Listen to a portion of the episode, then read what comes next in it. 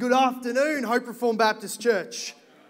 That'll do. Uh, open up to Song of Solomon's. We're, we're walking through this great uh, book of the Bible. If this is your, uh, your first time with us, you've caught us on our second night moving through the Song of Solomon's. If you're a teenager with your parents, you can use this opportunity to just find a new seat because this whole book is about the beauty and the goodness of God, of romantic sexual love in marriage. And, and we reminded ourselves last week why it's worthwhile going through this despite, or sometimes because of, uh, precisely because of the way that, that we as conservative Christians can, can pendulum swing and react to the way our world talks about sex. So, our world is always telling us how good it is, and it's best served up in a, in a buffet style, free love, have what you want, say no to nothing, jump all in. And what the book of the Song of Solomon's comes in is it sort of corrects our, our good reaction, but it can go too far, our reaction to just entirely repress. And so, rather, instead of saying we're in a sexual world and a sexualized culture, and there's lots of temptations uh, within and without, instead of redirecting those desires and thinking on God's good gift of love and romance and marriage and sex, we, we just repress and we kind of deny that we're sexual beings and, and, so, and mentally just uh, uh, uh lock down and throw our brains and our hormones into a bunker. Everything's in reverse, trying to get out of that way of thinking. And, and that can become very very frustrating, not least because, because it, it creates a false guilt. Because we, we aren't meant to feel bad for feeling sexual. We are meant to feel and be brought to repentance, feel bad and be brought to repentance for ill placed sexual desires and lustful desires and sinful desires. But, but being made as sexual beings means that we would, on one hand, expect a book like this to be in the Bible. If God is always saying all the time, save it for marriage, it's beautiful and amazing, save it for marriage, and we sort of laughed last week at the, at the old joke about, you know, often for Christians it's like sex is filthy, dirty, disgusting, and vile, save it for the one you love the most. And we sort of got to get out of that rut and realize uh, if God loves it so much, where's the book that tells us to have fun and go for it? And that's the book of the Song of Songs, the Song of Songs of Solomon. This is, in its own wording, the best of the best of the books, of the highlights that Solomon wrote, and he wrote thousands. This is his best song, and it's all about the beauty of married love. It's also it's good for us to sort of come to this book again in somewhat of a, of a correction because uh, uh, we need the emphasis being pushed towards not just away from sin, but towards marital love and romance. Now, for, for many of us, we're, we're first generation Christians, and you didn't grow up with this, with this great Christian romantic view of marriage being held out in front of you and mum and dad. Some of you are from broken families, or you've had a broken home yourself. You've experienced the, the, the disruption of divorce and pain. And, and so, this whole idea of wonderful, beautiful, complementary love and romance is very foreign to you. Some, some of us grew up in, in non Christian homes that were very harsh, maybe even abusive from mum and dad, or it was matriarchal and mum just ran the show and everybody just had to sit down and shut up when she went on her rants, and dad just about hated her, uh, uh, and, and mum, or maybe it was the other way around, and dad was really chauvinistic. He ran the show, everybody got out of the way when he got angry, and he degraded mum, and there wasn't romance there. Maybe we we ha- we've come from a background where our parents modeled sort of open marriages and free love, and that's what we think now, or, or that's what we grew up thinking, and, and the Bible needs to do a lot of correction. So, again, the book of Solomon, Song of Solomon's songs helps us and fixes up uh, fixes us up well now some of you uh, by the grace of god you maybe you're newly married or a few years into marriage and this whole first generation Christian thing is uh, it's you've just figured out complementarianism and male headship and female submission. So you're like you're still on page two and three of that, and then and that we're just trying to get through the week without throwing stuff at each other and uh, and and without you know being horrible non-Christians like like we you know we're just getting used to sort of doing family devotions, and you throw in top of all of that the fact that it's meant to be delightful, pleasurable, romantic this is like some of us aren't even ready for that. We're, we're just getting used to this whole Christian marriage business. Well, the Song of Solomon's comes in and uh, it throws business all around this sort of language like romance, my lover and my bride, my dear, the most beautiful among women. And now, guys, you're like, oh, just getting used to leading, running family worship. Now I've got to be romantic. Yes, you do. Life is tough. This is my command. Be romantic towards your wife. Or maybe you've come from a home that is just ultra conservative, like more conservative than the Bible ever meant to be. And so for you, you were always told, maybe in word or just in vibe, you were told you can date after you're married, and you can get married after you're 40, and you can not do the deed in marriage because it might lead to sinful things like dancing and other sinful, horrible things like that. And so they were a, a very, very conservative. You know, they didn't really really believe in sex except for making, making babies. And they taught you that when a mummy and a daddy love each other very much, they read the King James and they put on turtlenecks, and that's it. And you gotta, you come to the Song of Solomon's, you go, wow, this is in the Bible, and it is. This is the glorious correction to many of us from wherever we're coming from. God loves marriage. He has created and He invented that feeling you get when you have a crush.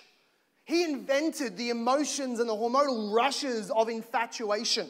He designed the curves of a female body and the desire of female sex drive and male sex drive and testosterone. It's all his idea. It's all on purpose. And we shouldn't have this idea that, you know, like the common in our day is you get married and then you're just these boring, middle aged, sexless old people. And the, the, the, the, data shows, like the data, the surveys show that the people who have the most frequent and satisfying sex lives are conservative, married, Christian people. Boom, it's right out there. It's even in the science. So, even though that's the case, uh, we can still feel like this. And again, the Song of Solomon's comes in and reminds us it is a good, joyful, pleasurable, romantic thing to have uh, this experience of sexual love as long as it is within God's, God's purview and God's design of marriage. Maybe in the future, and so you, the, sexual love that you have now is largely controlled and hopeful and self controlled and planning. If you are married, this is a, this is a book of the Bible that encourages and, and that stokes those things into flame. And this tonight's uh, passage, we said last week when we opened up into the book, it's not set out like a narrative. It's not like a, a dirty manual. It's not a smut novel. It's, it's far away from all of those other things. And what it is, it's a beautiful poem that can be interpreted lots of different ways at lots of different portions. But what it definitely is, is not an allegory about God and his people, though it might point us to that. It is a romantic song of poems between husband and wife. And last, and, and we said it's not like that you hear the, the, the, story about how they meet and then you see his proposal and then it moves into the betrothal period and marriage. It's not quite like that, but it does seem to scholars to have a couple of, of, of uh, tangible uh, chronological sections. Now, last week we got up to uh, verse uh, 11 of chapter 1. Now, look in your Bible. Up until about verse 7 of chapter 2, up until about verse 7 of chapter 2, it seems like it's still this introductory poem and song of love. And then in chapter 2, verse 8, toward, uh, until the end of chapter 3, verse 5, it's this pre marriage scene where they're maybe a week or a couple of months out from their marriage and they're, they're pre married, and we'll see that when we get there. And then after chapter 3, verse 5, it looks like there's a very evident wedding scene and lots of marriage poetry. And then after that, they sort of move into, uh, you know, it's, they're, not, they're not dating anymore, there's no courtship. So tonight, as we sort of go through this chunk of scripture, uh, finishing off chapter 1 and then into 2 and 3, our mindset is sort of in the, the pre marriage portion of time. So that is the, the, the, the, dating. If you grew up on a prairie, you might call it courtship. Uh, you have boyfriend or girlfriend or courtier, I don't know what you call them, and, uh, or maybe you're engaged or betrothed in the old way of saying it, or if, if you're a family that does arranged marriages, then you're allocated to somebody, whatever it is. This is the period that is not so much single, we'll touch on that, but, but you're, you're with somebody, and uh, uh, uh, this is not so much about picking the right person, but let's assume the person that you're with is going towards marriage. That's the kind of scene that we're in. And we said last week, it, as is appropriate, without, without eliciting lust or sinful desires, still it is good for all of us if we're married or single and dreaming or we're preparing for marriage and, and planning and building. We put ourselves into the story of the book the point of the book is, is that it is trying to show us the ideal version of what married love should be that we should all aim at. So it's a good thing to sort of put yourself here and imagine yourself as the people. Now, First of all, let's finish off chapter 1 and into chapter 2 from verse, verse 12 onwards from chapter 1. And this is the, the embrace of this married couple's words and bodies. The embrace of their words and bodies. Now, uh, uh, she says, while the king was on his couch, full stop, men, favorite Bible verse. It's biblical to have a couch, maybe. I've got an old captain's chair at my dining table and a recliner in the, in, the, in the living room. I don't know what you do, but find a way to obey this verse. Embroider this on the back of the couch. I don't know. The king was on his couch. It would be weird if it was in the family room and included the second half of the verse. My nard gave forth its fragrance. Don't embroider that in the family room. My beloved to me, she says, is a sachet of myrrh that lies between my breasts. My beloved to me is a cluster of henna blossoms in the vineyards of, uh, of Engedi. Now, this is either that he's sitting on his bank, he's a king, remember, and they're having a banquet.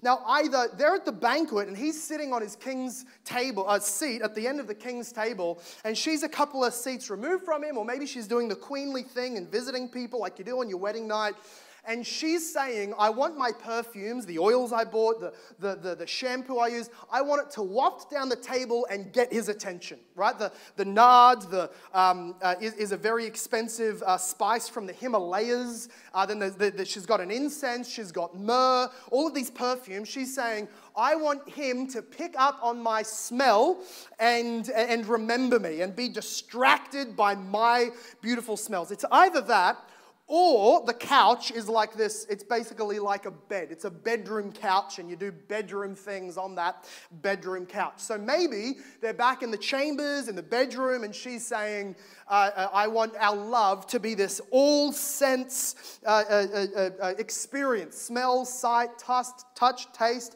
everything. I want it to sort of be like a, an overflow of a perfume shop, as my, and, and, and the sweetness of that is what his love to me is like.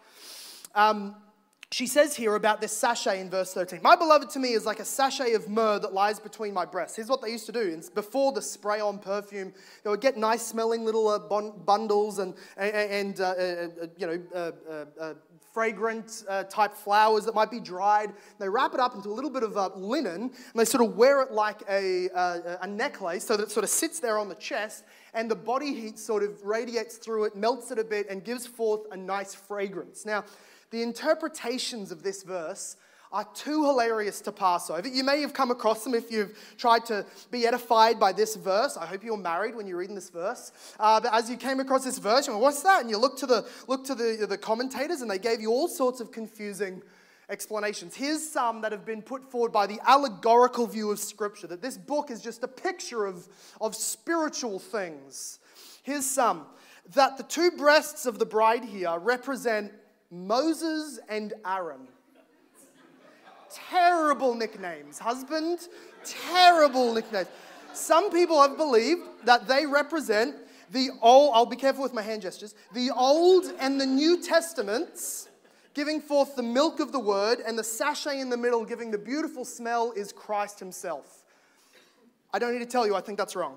Uh, some people have said it is the two tables of the law loving God and loving neighbor. Very unromantic to tell your wife that.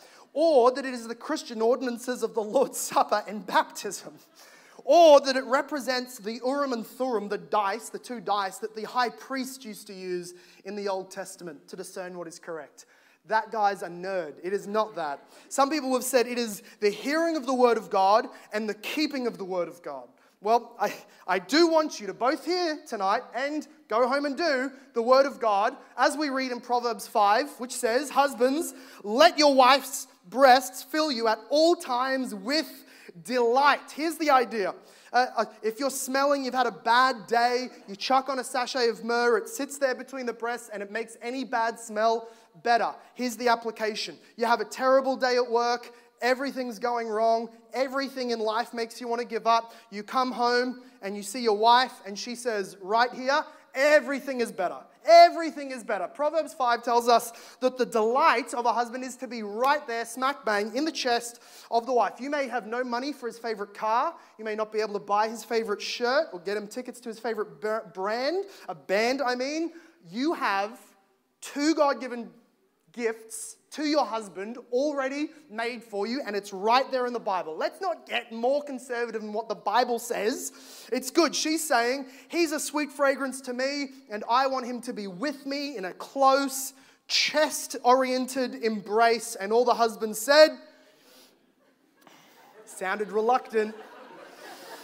All right, verse 15. They start outdoing each other in compliments. He comes back at her and says, No, no, behold, my beloved uh, you are beautiful, my love. Behold, you're beautiful. Your eyes are doves. And she comes back at him. Well, behold, you are beautiful, my, my beloved, truly delightful. Our, our couch is green. The beams of our house are cedar. Our rafters are pine. Now, here's the idea. Maybe we're back on that meadow scene. And what she's saying is we're lying down together, having this beautiful romantic activity on the grass, and the beams of our house are, are, the trees. We're out with the trees, and the leaves are our ceiling, and we're on the couch of green grass. God's made this world to be enjoyed, body and creation, and we're enjoying it all. Or maybe she's saying we're in the bedroom and we're having we're, be, we're, we're making love, but the feeling is like Eden.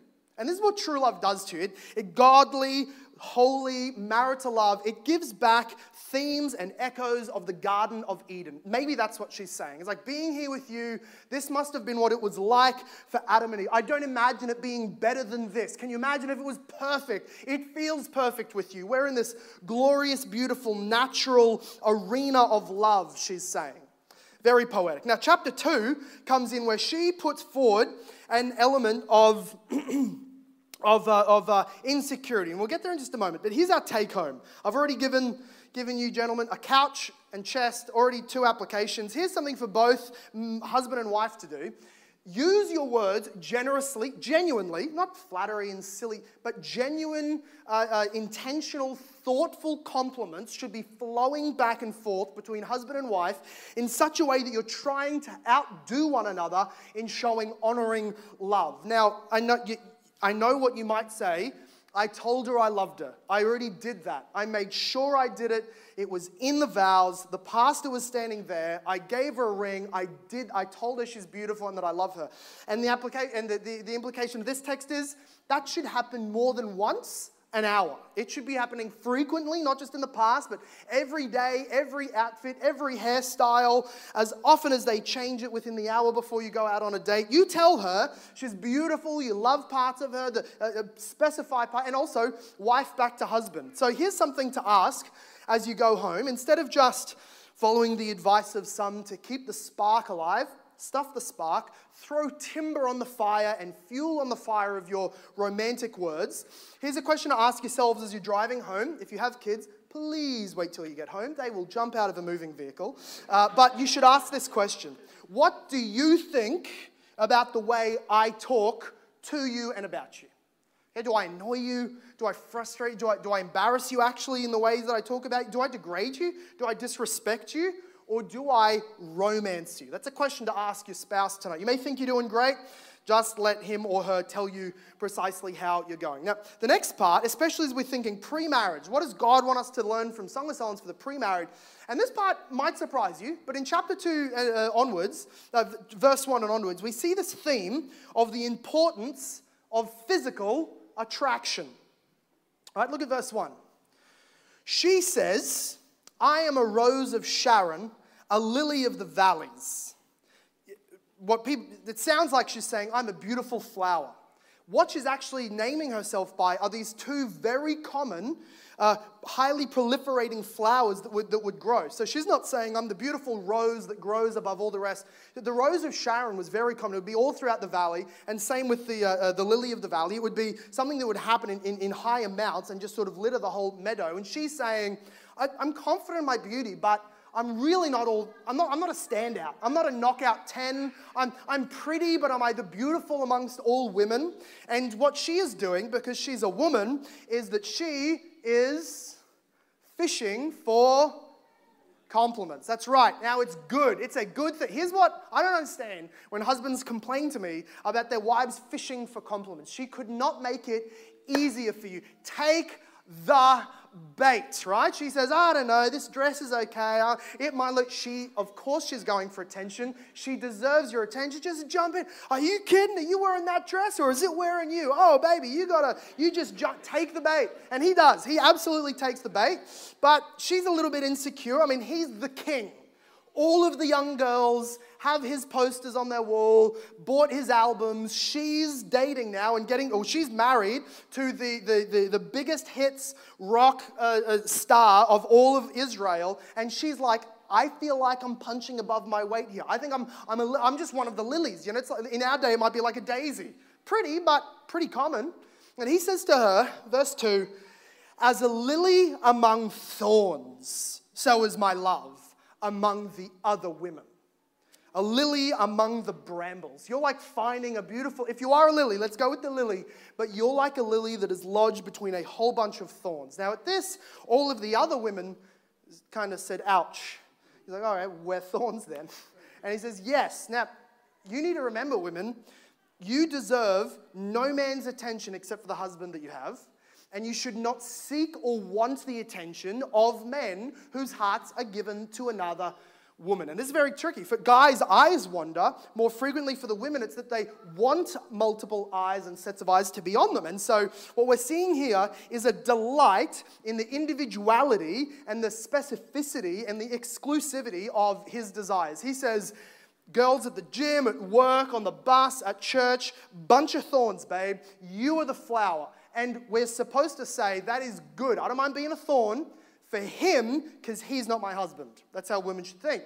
And this is how a husband should think. There may be other things that, uh, other, that, that, are, that are on a, on a you know, teenage boy's top 10 features in a girl's body list. That's ludicrous and infantile. We say, here's the woman God has given to me. I love her with an exclusivity, and it is with all of the imperfections that she might feel, you know, the creases here, or my long neck, or this shade of skin that I have because of the sun. And he's saying, you. I love you specifically. And she returns the favor. She says in verse 3 Well, as an apple tree among the trees of the forest, so is my beloved among the young men, right? You're going for a walk through the forest and there's a bunch of eucalyptus, and then you come across a beautiful, fresh apple tree on a long hike. It is refreshing to be able to find that. that's what he, she says he's like. Well, you're just as unique. This is what uh, uh, uh, Iain Duguid, a, a commentator on this text, says. He says, if the only biblical advice on seeking a spouse were Proverbs 31:30, which says, Charm is deceitful, beauty is vain, but a woman who fears the Lord is to be praised, then we might think that chemistry does not matter much in relationships. And of course, the important point of the Proverbs passage is that chemistry is not the only thing that matters. Character is more vital. Yet, the Song of Songs reminds us that mutual attraction has its own vitally important place. If you cannot honestly say to your spouse on the wedding day that she is as unique in your eyes, like a single lily among a world of thorns, or the only apple tree in a whole forest of ordinary trees for us, then we have no business marrying them we can get in this ultra ultra biblical, you know, traditional way of thinking in order to try to restore patriarchy. And we look at a woman and think she's convenient, she's XY, she's XX chromosome. XX chromosome, you never know these days. She's XX chromosome, she's Christian, she'll submit, it'll do. Do you love her? He goes, eh, she'll do. That is not going to make a good vow, and it's not the fullness of biblical love. This is why one of, the, one of the first questions I'm asking people as he sort of pulls me aside, or she might, uh, you know, sort of suggest to me, hey, you know, what, what do you think about us? You know, I feel like we're moving towards mm, hopefully planning for marriage. What do you think? One of the first questions, it doesn't sound very spiritual, but I ask is, does she laugh at your jokes? Women, hint, if you like him, laugh at all of his jokes. Uh, uh, uh, and, and if he goes, yeah, she thinks I'm funny, we go, that's great, you have chemistry. And, or I'll ask him, like, do you, do you miss her? Do you ever miss her? Do you feel like excited when you're going to be around her? And if the answer is no, you know, Like, man, I, I think you should be honest with her about your feelings and the fact that you're lacking chemistry. Because she's going to go and vow herself in an oath to loving and being with you forever. She should at least know if you get no butterflies when you think about her. And also the same back for the woman to the man. So chemistry is important. We see this next part come through, uh, I think it's the end of verse 4 and, and onwards there. She's calling him this apple tree. Look at this, this idea of pleasant patriarchy. Okay, here's what I mean. In verse uh, 3, she says, My beloved is, is, a, is an apple tree.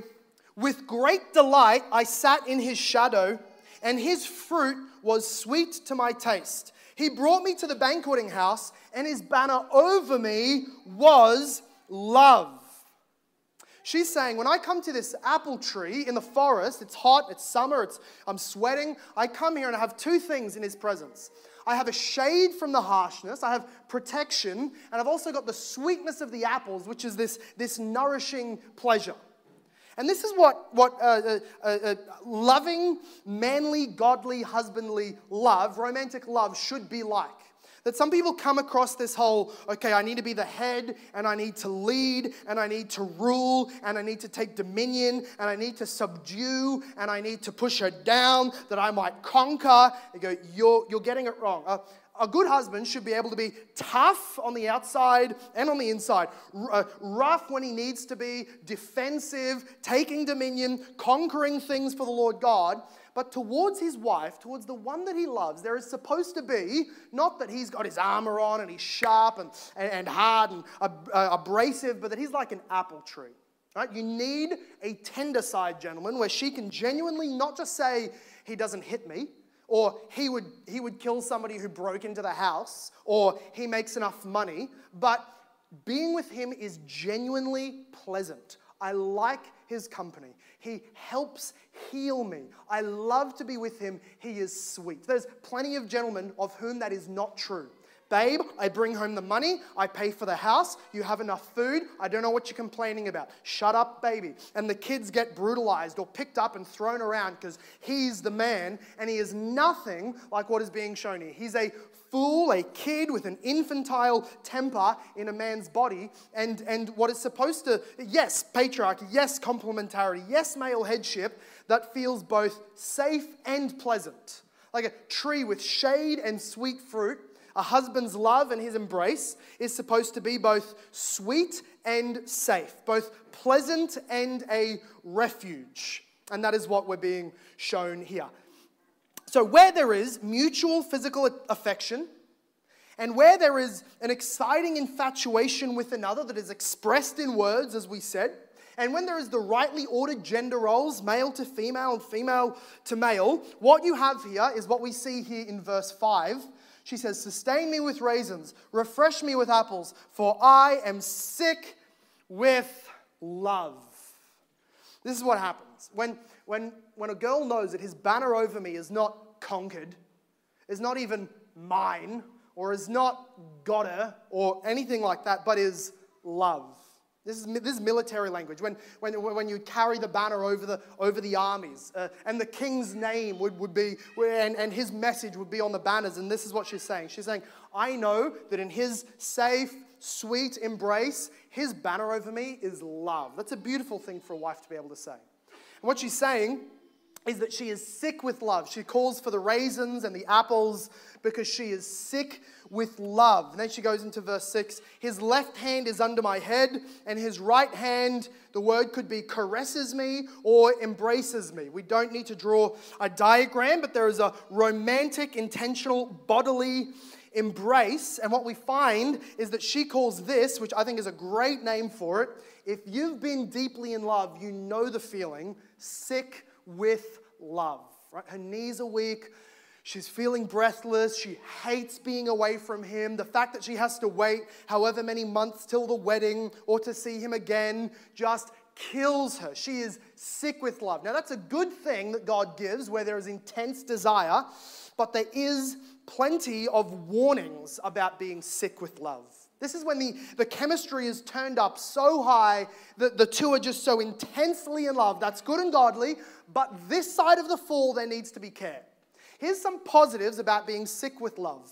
First of all, you have a joy and an acceleration that colors everything.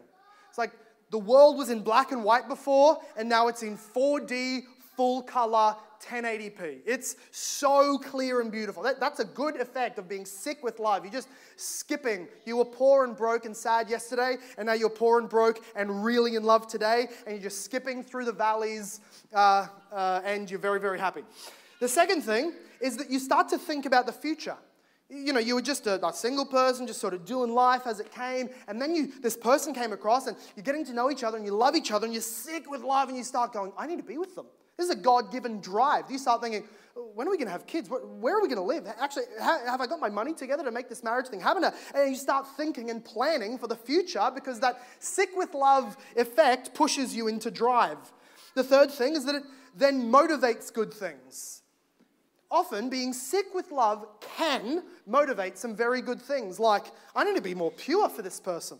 I, I need to have some more wisdom and biblical knowledge so that I can speak some wisdom into this relationship. I, I want to know a little bit more about gender roles so that I can honor him as my husband or protect her as my wife. I, I need some discipline here so that I'm not, I'm not just living for myself, but I want to be with them. You might kick you into gear with a work ethic and financial responsibility and maybe presentability. You get a haircut, you buy a shirt that, that doesn't just zip up or Velcro, and you start wearing pants, and you buy a pair of boots, is apparently what you do, and you start feeling good because you're sick with love. I'm going to start looking pretty good. And you can see the positives and potentials of people. There's a fourth thing. Being sick with love makes you look at somebody and go, yeah, but I, all the positives are just on full display. And not only that, but I, I, I can see where you're going.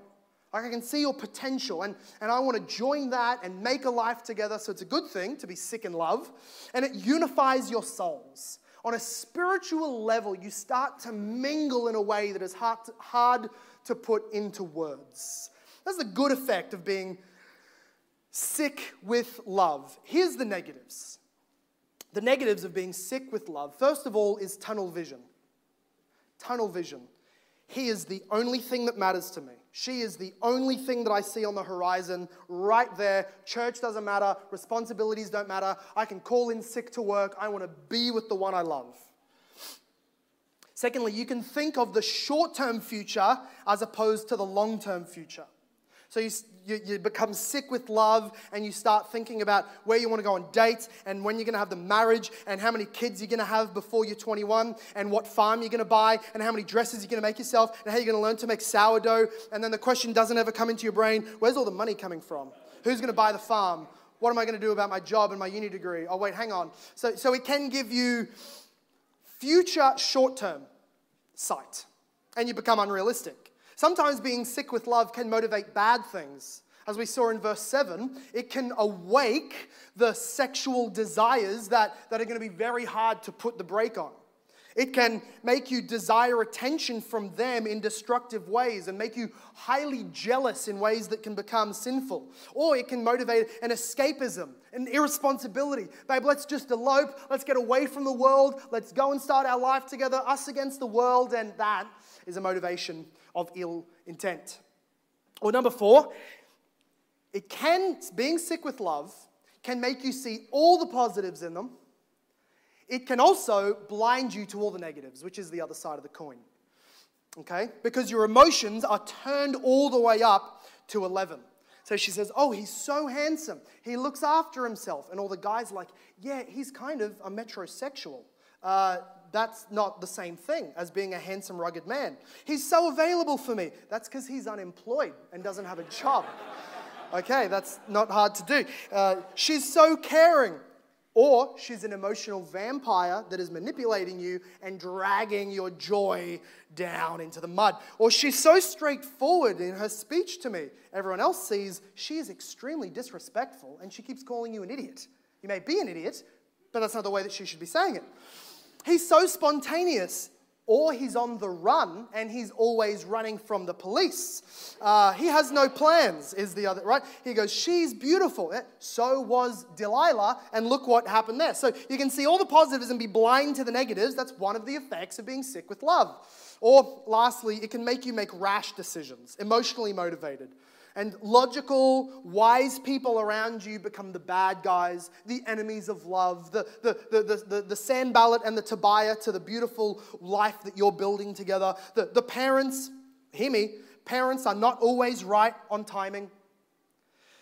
Older people are not always wiser. However, we can feel like sometimes I'm sick with love. I'm so sincere. You're questioning me. You're questioning my sincerity. No, I'm not saying you're insincere. I'm saying you're insane. Sincere, but insane because this is one of the beautiful, intoxicating effects of love. So you should not pursue this, this love and this sickness with love without the, the, safe, uh, the safety of wise counselors around you, a good and godly Bible preaching church that you're genuinely involved in, that people can give you advice. Uh, not a hundred counselors, but, but two or three other godly, older, married couples who can speak to you. And uh, of course, you have the, the, the, other two safeties. I say, as verse 7 told us, don't awaken this love too early, means means don't, don't, don't start pursuing romantic love and affection and, and relationship if getting married isn't realistically within a 12 month time frame for you and especially not if the person is not a christian they can give you you may feel sick with love on an emotional level when that wears off and it does they will be unable either as a husband or as a wife unable to love you the way God calls them to, even if they're very romantic and rich and all those other things, they are literally enemies of the dearest thing to you on earth, Jesus Christ. They, they, in a deep way, despise those things that God commands. And therefore, make sure they're a Christian. Make sure uh, uh, you can get married sooner rather than later. Now, now as we it may feel like we've got all of chapter 2 and a bit of chapter 3 to go, but I'm just going to read chunks because it's really just two scenes. Now, here's, here's a scene of self control and restraint. Her obeying her own advice from verse 7. Here's what happens. And if you're in the pre marriage stage, you know exactly what this is like the need for self control and restraint. She writes, The voice of my beloved Behold, he, behold, here he comes, leaping over the mountains, bounding over the hills, right? He's got energy. My beloved is like a gazelle or a young stag. That's a good thing to call your beloved man. He's like a stag. Behold, there he stands behind our wall, gazing through the windows, looking through the lattice. There's lots of things that are romantic when you're with somebody that are creepy when you're not in love. And that would be on my wall, looking through the windows, gazing through the lattice. But here's the scene the scene is she's heard his car pull up, right? The Pajero's pulled up, the, the rundown car he's got, or the Mustang, whatever it is. His car's pulled up. She hears him. She can see him. She's up in her, in sort of in her top window, and she can see through down the garden lattice and can see out, but he can't see in very much. And he's pulled up and he's excited to be with her, and he starts walk, pacing up and down the, the garden path, saying, My love, where are you? Where are you? And this is what he starts saying. Look at verse 10. My beloved speaks and says to me, Arise, my love, my beautiful one, and come away. For behold, the winter is past, right? It's springtime. This sermon series takes place in springtime. I didn't plan that, but God did. It's springtime, the time of love and beauty. He says, uh, for behold, winter is past, the rain is over and gone, the flowers appear on the earth, the time of singing has come, and the voice of the turtle dove is heard in our land. The fig tree ripens its figs, and the vines are in blossom. They give forth fragrance. Arise, my love, my beautiful one, and come away.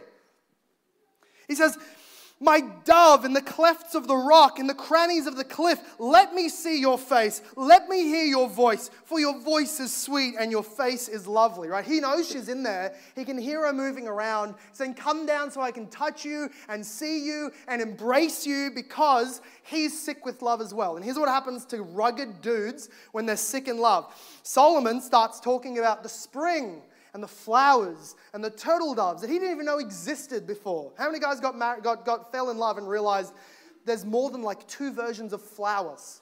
and there's multiple dishes that you can cook up and they don't all come from a packet. And he's going, it's springtime and the, the fig tree's out and the flowers are blossoming. This is sort of the scene that he's, that he's turned up to a house with a bouquet of roses. He goes, and, and the springtime, he's saying the time of our love is here. This is probably the week of or the few months of their wedding. And so he's really excited to be with her, and he's saying, Come on, I've booked you a date. Our last date as a non married couple. We're going to go on a rowboat on the creek, and we're going to go for a hike, and we're going to go up to a cute lookout, and we're going to go on a little walk through the bush, and, and I've got candlelight dinner for us with your favorite wine. Come on, my darling. I want to spend time with you. And, and this is what happens to guys when they fall in love they become different people. When I first ever, literally, this is my claim to that I'm a, not always a beast, right? And when I first saw Joy in my life, she was getting an orientation around at high school. And the first time I saw her, I was over here with my teenage mates. I don't know what we were doing. It was probably idiotic because we were teenagers. And I'm standing there and I saw her walking over and I literally double checked and I saw her and I said to my mates, She is beautiful. Now, their supportive response was, Yeah, right, she's way out of your league. Now, I am, always have been, pretty full of myself. So my response was, I'm going to make that woman my bride. I was 14, had no clue what I was talking about. But that's what I said. That's what I said. I said, I'm going to make that woman, wasn't a woman, teenage girl, my bride. It was, it's not weird if you're also a teenager. And so I said, I'm, I'm, that's what I'm going to do. And now, for the next year, she gave me no attention and hated my guts it's probably pretty easy to see why. And so I, I, I, I she, she, was beautiful. And then she came to our school, and for the next year, she gave me no attention whatsoever, and it broke me. Until, now here's the point this is how I knew I was in love, until we did a Shakespeare play together. Yeah. People go, How do you know you were, you know, we, we were talking, we, we knew we wanted to marry each other pretty young. And people go, How do you know? I go, I found myself taking a break from amidst all of my rugby, boxing, and wrestling, I found myself signing up for a Shakespeare play, and I don't know when or how exactly that happened.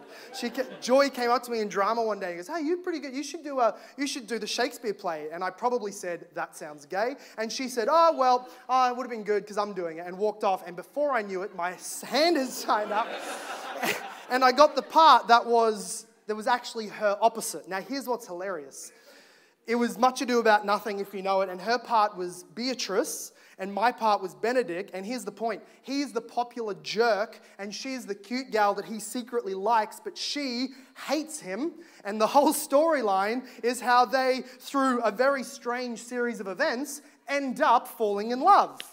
And that's exactly what happened to us. I, uh, for what I was in, I was crazy about her, and so I just found myself learning Shakespeare. I don't know what clicked, that's how I knew it was real and forever, and God was pushing me in the direction because I learned Shakespeare. And anyway, the, the, it went through, and we, uh, uh, we ended up uh, falling for each other and being in love, and we ended up getting married and all of that. That's how I knew pretty early. Because this Song of Solomon's chapter 2 effect happened. The king somehow cares about turtle doves, right? the sports jock somehow cared about learning Shakespeare. Every guy knows that feeling of your wife when you first got to know. Now, here's, here's the call restoke that. Remember what caused that and re say it back to her. But in this pre marriage time, here's, here's the problem that comes. That while he's saying, I don't know what's come over me, babe, but I care about flowers and pretty dresses and songs now, come and be with me, she exercises the height of restraint and she recites verse 15. It seems like verse 15 ends his quotation and becomes something they say together, or maybe she says it, because there's a big change in tone.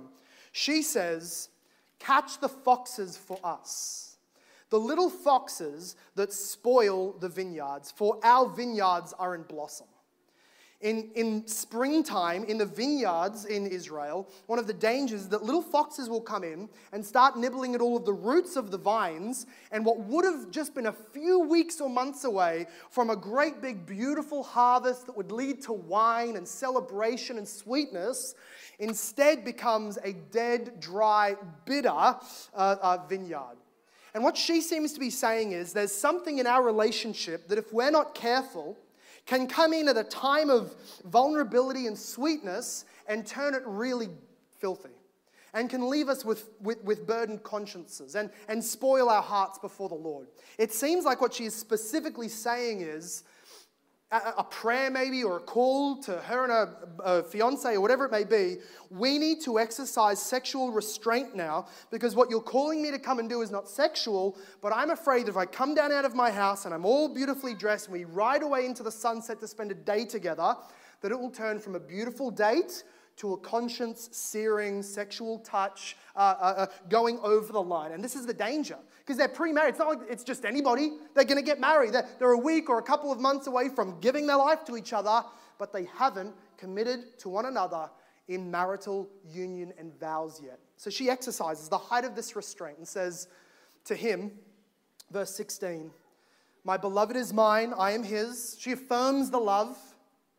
He grazes among the lilies until the day breathes and the shadows flee, right?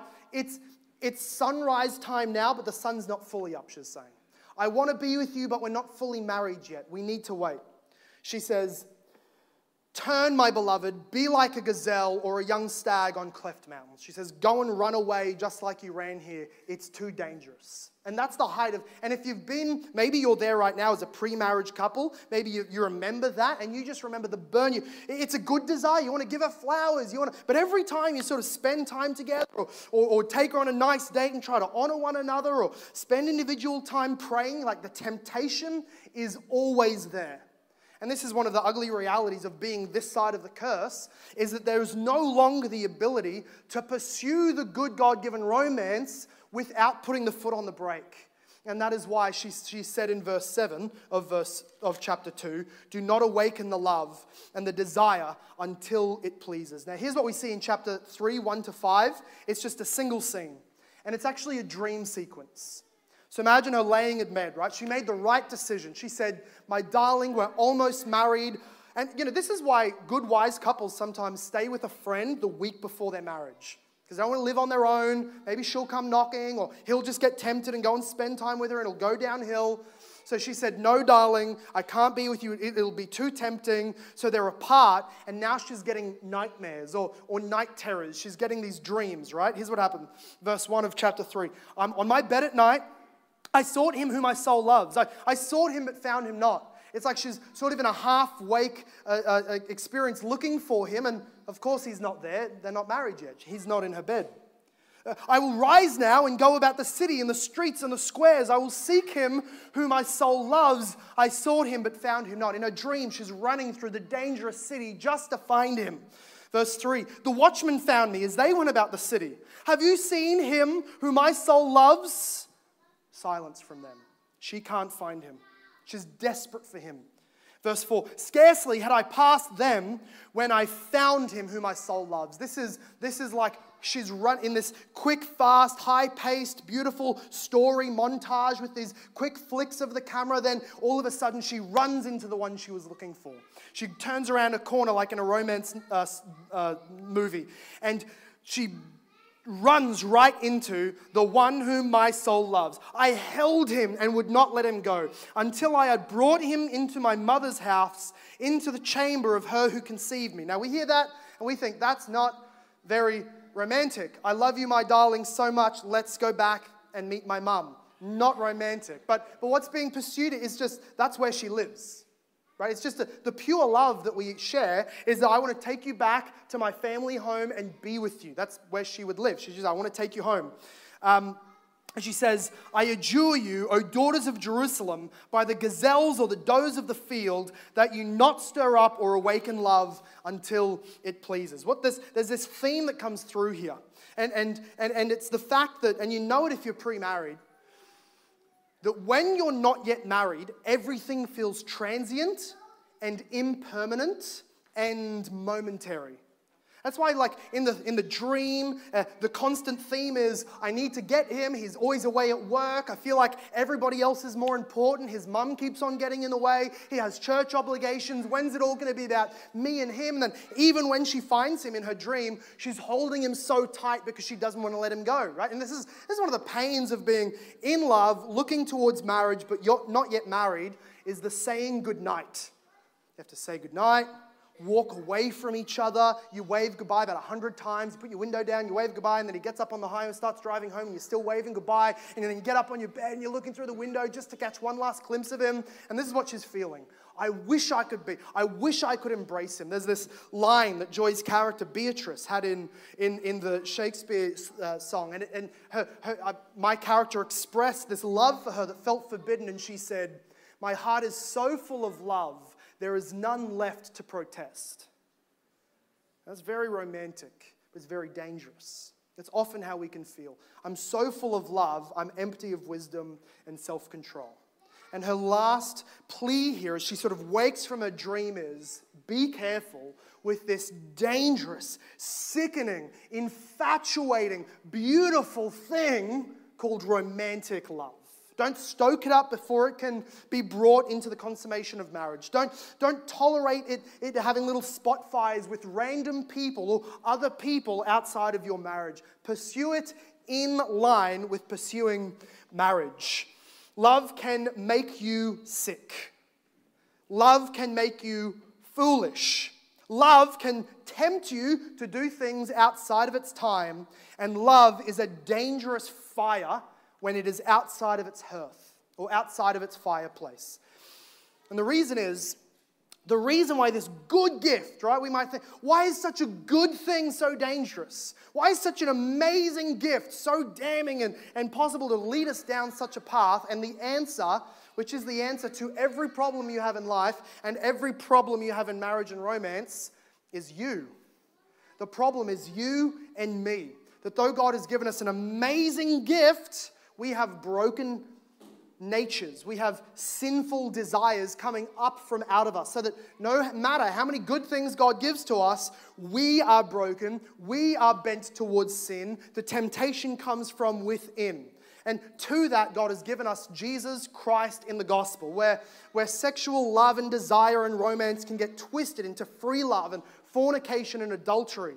We are guilty where, where everything within us sees the good but feels a desire towards the bad, we realize we are broken. And God gives the double blessing of the gospel that you get born again to right desires so that you can fight sin and you can pursue good and godliness. And He also gives forgiveness, pardon through the blood of Jesus Christ, that your sins are done away with because He died for you. And that is the only way that forgiveness comes for all and any sins and sinners, whether or not romance or, or sexual love is your area of particular hang up. You are a sinner as I am, we all are, and have one hope of salvation and renewal, and that is in the Lord Jesus Christ. Let's pray. Father God, we praise you. We thank you for this book. We pray that you would bless our marriages and encourage love, that you would bring weddings galore in our midst, but Lord God, that none of it will be done for its own sake, that we would not trip over our feet in the pursuit of this sort of romance and find ourselves tolerating the foxes and, and, and lead, uh, leading us and our partners into sexual sin. Father God, would the marriage bed, as Hebrews 13 tells us, would the marriage bed, that beautiful gift of sexual union in marriage, be held in honor among us all? And would you, Lord God, keep us from being those people that you will judge, the sexually immoral and the adulterer? Would you stoke love for what is good, especially all things that pertain to your glory? Would you take away from us those desires that will destroy and, and, and, and harm our love and our holiness? Lord God, would you add to your number, your church, into your kingdom, souls tonight who believe on the Lord Jesus Christ? We pray all of this in your name and for your glory. And everybody said, Amen. Amen. This sermon was preached at Hope Reformed Baptist Church in Logan, Australia. For more information about our church, visit our website at hoperb.church. If you have been blessed, please leave us a review wherever you listen. We pray this message has been used by God to grow and encourage you in your Christian walk. Thank you for listening. Soli Deo Gloria.